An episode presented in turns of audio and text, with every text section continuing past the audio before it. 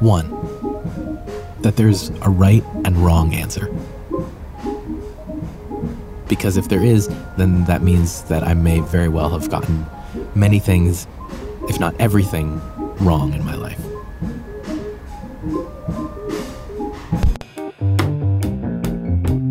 Two. So the first wrong set of answers is that, you know, I'm just, I'm not supposed to be doing what I do. I was a musician for so long. Um, full, I mean, even the fact that I'm using past tense.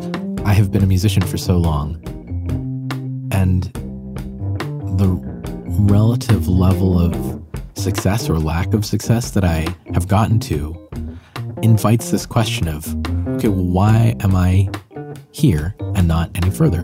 Is it because actually I'm not cut out for a creative life, that I'm not a creative person at heart. I, I want to be that kind of person, but I'd actually be much more suited in a role where I'm just kind of around creative people and and you know and I like I've tried to brute force my way into a party that I have not been invited to.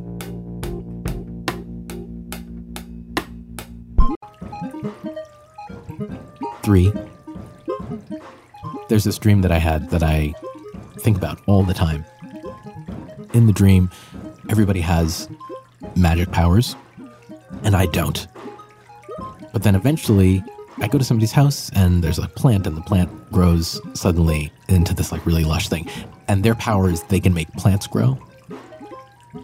Through this, it's discovered that I do actually have a, a power, but my power is that I enhance other people's powers.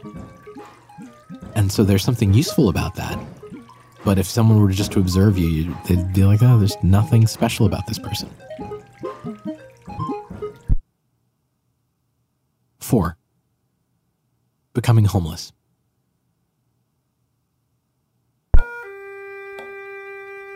Five, I have this fear that I am like living a contrarian life for the sake of it even from you know when I was a little kid, and like my favorite soda was orange soda.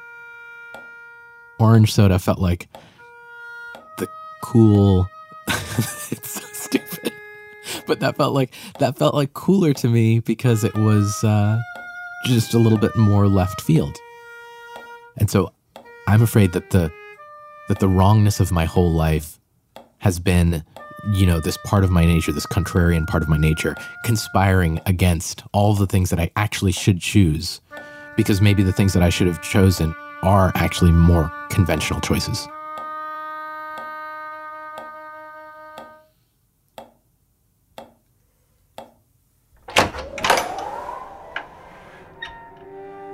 When I think about the things that I'm scared of, it feels a little bit like nesting dolls or rooms within a house. You walk into one room, open up a door, and it turns out that room is inside a larger room. That, that fear is like nested within another fear.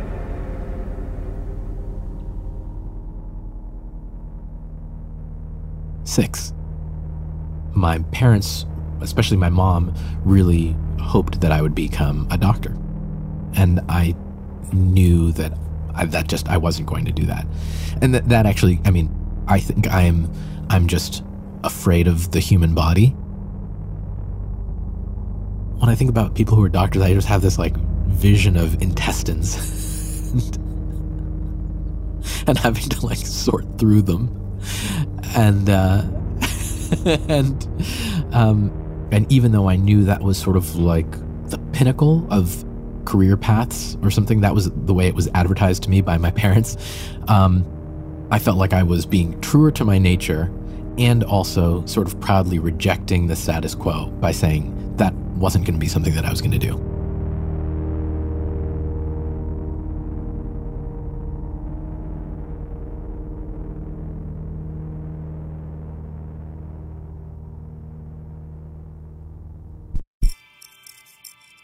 Seven, loneliness.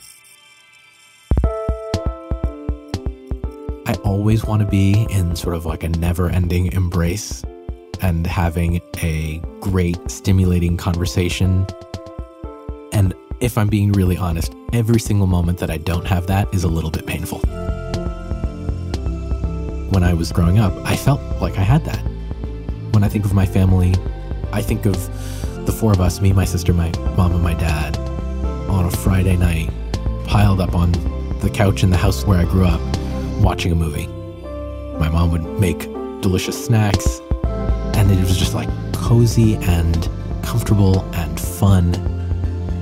I think my entire adult life, I have been trying to recreate that feeling. Like, I'm constantly trying to have sleepovers still. Like, well, why would you want this to end? Like, we're hanging out, we're having such a great time. Just sleep over. And usually the response is, ha ha ha, good night.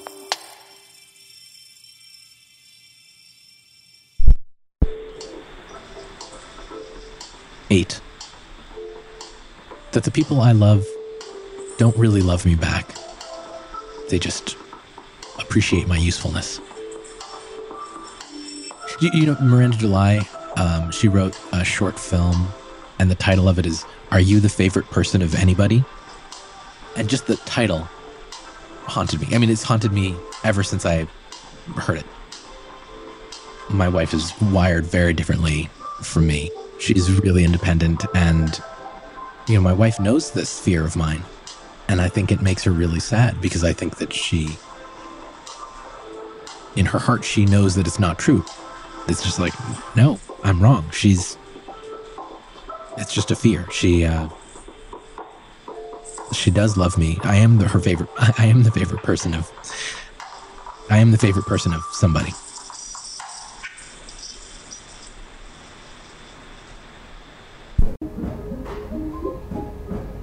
Nine. That I will regret deciding not to have children. I feel like I'm right right now, but might be wrong. I'm so afraid of, of discovering at some point that I was wrong about this. 10. That there isn't a right or wrong answer.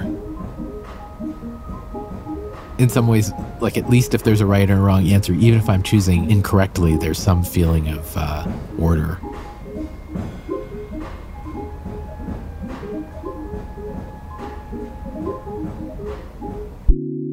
My name is Hrishikesh Hirway and these are 10 things that scare me.